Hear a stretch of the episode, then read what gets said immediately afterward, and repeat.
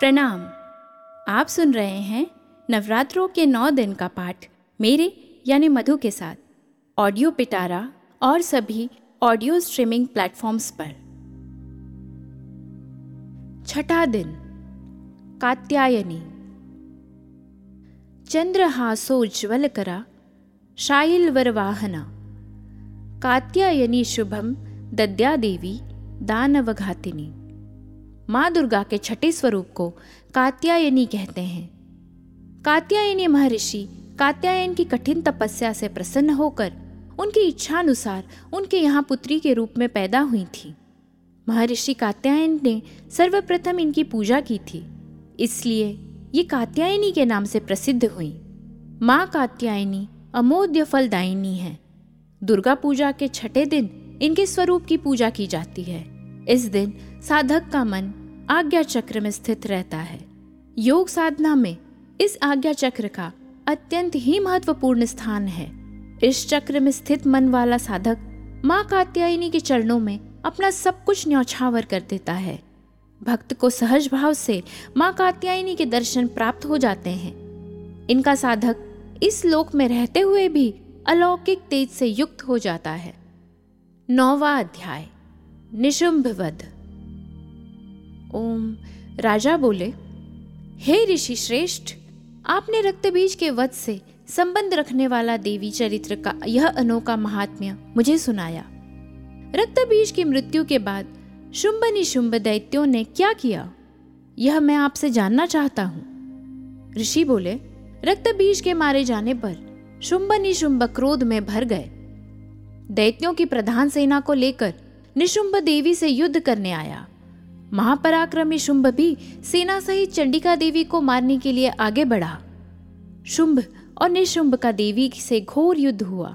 दोनों भाई शुंभ निशुंभ देवी पर इस प्रकार बाणों को छोड़ने लगे मानो मेघ वर्षा कर रहे हो। देवी ने असुरों द्वारा छोड़े गए बाणों को अपने बाणों से काट डाला और अपने शस्त्रों की वर्षा से उनको चोट पहुंचाई। निशुंभ ने तेज धार वाली तलवार और चमकती ढाल लेकर देवी के वाहन सिंह के मस्तक पर वार किया।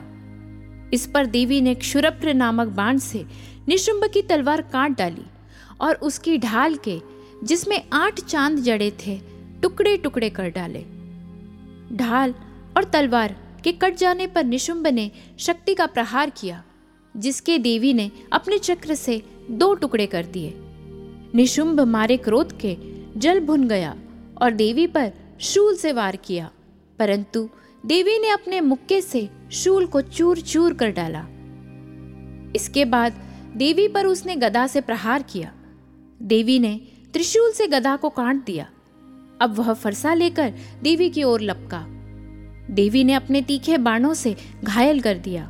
अपने भयानक पराक्रमी भाई निशुंभ के घायल हो जाने पर शुंभ क्रोध से भर गया और देवी अंबिका को मारने के लिए दौड़ा। शुंभ रथ पर बैठा था। उसके आठ भुजाएं थी, उनमें भयंकर शस्त्र शोभायमान थे। वह अपनी भुजाओं से सारे आकाश को ढांपकर शोभायमान हो रहा था। देवी ने शुंभ को देखकर शंखनाद किया तथा अति दुस्सह धनुष की प्रत्यंचा का शब्द किया। अपने घंटे के शब्द से चारों दिशाएं भर दी, जिसकी आवाज से असुर सेना का तेज नष्ट हो गया। देवी के सिंह ने भी अपनी दहाड़ से, जिसे सुन बड़े बड़े बलवानों का मद चूर चूर हो जाता था, आकाश, पृथ्वी और दसों दिशाओं को पूरित कर दिया। इसके बाद आकाश में उछलकर काली ने अपने दांतों और हाथों को जमीन पर पटका। उसका ऐसा करने से ऐसा शब्द उत्पन्न हुआ कि पहले के सारे शब्द शांत हो गए। शिवदूती ने असुरों में भय उत्पन्न करने के लिए अट्टहास किया, जिसे सुनकर सब राक्षस घबरा उठे और शुंभ क्रोध में भर गया। देवी अंबा ने शुंभ से कहा, अरे दुष्ट, खड़ा रह, खड़ा रह। इस पर आकाश से सभी देवता जय हो जय हो बोल उठे। शुंभ ने वहां आकर ज्वालाओं से युक्त एक भयंकर शक्ति छोड़ी, जिसे देवी ने अपनी मल्होका नामक शक्ति से काट डाला। इस पर शुंभ ने सिंहनाद किया, जिससे तीनों लोग गूंज उठे और सिंहनाद का इतना घोर शब्द हुआ कि अपने पहले के नाद को दबा दिया। शुंभ द्वारा चलाए गए बाणों को देवी ने और देवी द्वारा चलाए गए बाणों को शुंभ ने काट दिया। क्रोध में भरकर देवी चंडिका ने शुंभ पर त्रिशूल चलाया, जिससे मूर्छित होकर वह पृथ्वी पर गिर पड़ा। जब उसकी मूर्छा दूर हुई तो वह हाथ में धनुष लेकर देवी अंबा, देवी काली तथा सिंह को घायल करने लगा। इसके बाद शुंभ ने दस हजार भुजाएं धारण कर चक्रादि आयुधों से देवी को आच्छादित कर दिया। दुर्गर्म विपत्तियों का विनाश करने वाली दुर्गा ने क्रोध में भरकर उस सब चक्रों तथा बाणों को अपने चक्र तथा बाणों से काट डाला। असुर सेना से घिरा हुआ निशुंभ बड़ी तेजी से गदा लेकर देवी पर लपका। निशुंभ के आते ही देवी ने तीक्ष्ण धार वाले खड्ग से उसकी गदा को काट डाला। अब निशुंभ ने त्रिशूल लेकर आक्रमण किया तो देवी दुर्गा ने वेग से अपने शूल से निशुंभ का वक्षस्थल छेद डाला। शूल से विदीर्ण हो जाने पर निशुंभ की छाती से एक दूसरा महाबली एवं पराक्रमी पुरुष खड़ी रह खड़ी रह कहता हुआ निकला। उसको देखकर देवी ने बड़ी जोर का ठहाका लगाया। अभी वह निकलने भी नहीं पाया था कि देवी ने उसका सिर काट दिया। सिर के कटते ही वह पृथ्वी पर गिर पड़ा। इसके बाद सिंह दहाड़ कर असुरों का भक्षण करने लगा।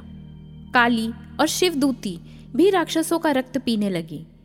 कौमारी की शक्ति से कितने ही महादैत्य नष्ट हो गए। ब्रह्मा जी के कमंडल के जल से कितने ही असुर समाप्त हो गए। कई दैत्य माहेश्वरी के त्रिशूल से विदीर्ण होकर पृथ्वी पर गिर पड़े और कई वाराही के प्रहारों से छिन्न भिन्न होकर धराशायी हो गए। वैष्णवी ने भी अपने चक्र से बड़े बड़े महापराक्रमियों का कचूमर निकालकर यमलोक पहुंचा दिया। ऐन्द्री के हाथ से छूटे हुए वज्र द्वारा कितने ही राक्षस यमपुरी पहुंच गए। कितने ही राक्षसों को काली, शिवदूती और सिंह ने भक्षण कर लिया। दसवां अध्याय शुंभवध। ओम मेधा ऋषि बोले, हे राजन, अपने प्यारे भाई निशुंभ को मरा हुआ देखकर तथा बहुत सी सेना के सभी नष्ट हो जाने पर शुंभ के क्रोध की सीमा न रही। वह देवी को संबोधित करते हुए बोला, हे दुष्टे दुर्गा, तू अपने बल पर अहंकार मत कर, क्योंकि तू तो दूसरों के बल पर लड़ रही है।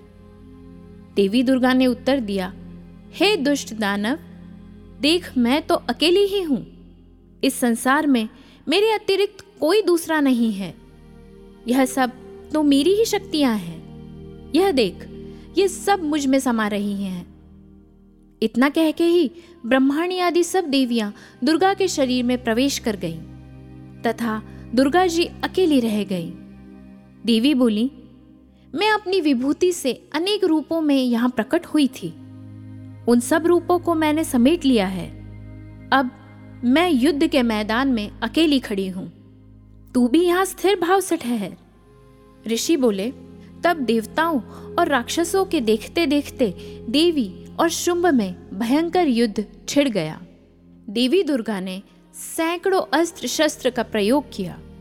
शुंभ ने भी भयंकर अस्त्र शस्त्र चलाए। उनके इस भयंकर युद्ध से तीनों लोग कंपायमान हो गए। देवी द्वारा छोड़े गए अस्त्रों को शुंभ ने अपने अस्त्रों से काट दिया। इस प्रकार शुंभ द्वारा चलाए गए अस्त्रों को देवी ने अपने भयंकर हुंकार से ही भस्म कर दिया। दैत्यराज शुंभ ने सैकड़ों बाण एक साथ चलाकर देवी को ढक दिया तो देवी ने अपने बाणों से शुंभ का धनुष ही काट दिया। धनुष के कट जाने पर शुंभ ने शक्ति का प्रयोग किया तो देवी ने उसे भी निस्तेज कर दिया। अब दैत्यराज शुंभ अपनी तलवार लेकर देवी की ओर लपका, परंतु देवी ने उसकी तलवार व ढाल दोनों को काट दिया। दैत्यराज का युद्ध में घोड़ा मारा गया, रथ टूट गया और सारथी भी मारा गया। अब शुंभ भयंकर मुद्गर लेकर देवी की ओर लपका तो देवी जगदम्बा ने अपने पैन बाणों से उसके मुद्गर को भी काट दिया। मुद्गर के टूट जाने पर शुंभ बड़े वेग से देवी को मुक्का मारने के लिए दौड़ा। जैसे ही शुंभ ने देवी की छाती पर मुक्का मारा तो देवी ने भी शुंभ की छाती पर एक चांटा मारा। देवी का चांटा पड़ते ही दैत्यराज शुंभ पृथ्वी पर गिर पड़ा। परंतु पुनः वह उठकर खड़ा हो गया। अब दैत्यराज शुंभ अचानक उछला और देवी को लेकर ऊपर आकाश में उड़ गया। अब देवी आकाश में ही शुंभ के साथ युद्ध करने लगी। उनके इस युद्ध ने सिद्ध और मुनियों को विस्मय में डाल दिया। इसके बाद देवी ने शुंभ के साथ काफी समय तक युद्ध करने के पश्चात उसे उठाकर जोर से घुमाकर पृथ्वी पर पटक दिया। पृथ्वी पर पटके जाने पर भी वह दुष्टात्मा पुनः खड़ा होकर देवी का वध करने हेतु उनकी ओर बड़े वेग से दौड़ा। दैत्यराज शुंभ को अपनी ओर आते देख देवी ने अपने त्रिशूल से उसकी छाती छेद कर पृथ्वी पर गिरा दिया। देवी के त्रिशूल से घायल होने पर शुंभ के प्राण पखेरु उड़ गए और वह समुद्र द्वीपों तथा पर्वतों सहित समूची पृथ्वी को कंपायमान करता हुआ पृथ्वी पर आ गिरा। उस दुष्ट असुर के मरते ही सारा संसार प्रसन्नता से नाच उठा। पहले जो अनिष्ट सूचक मेघ और उल्कापात होते थे वे सभी शांत हो गए। नदियां अपने सही मार्ग से बहने लगी। देवगण बड़े प्रसन्न हुए तथा गंधर्व सुंदर गीत गाने लगे, बाजे बजने लगे, अप्सराएं नाचने लगी, स्वच्छ वायु बहने लगी, सूर्य की उत्तम प्रभा हो गई। यज्ञादिकों की अग्नियां मां जो शांत हो गई थी अब वह प्रज्वलित हो गई तथा संपूर्ण दिशाओं का हाहाकार शांत हो गया। प्रजा सुखी हो गई और सर्वत्र शांति स्थापित हो गई। आप सुन रहे थे नवरात्रों के पाठ का छठा दिन। सातवां दिन जरूर सुनिएगा। ऑडियो पिटारा सुनना जरूरी है।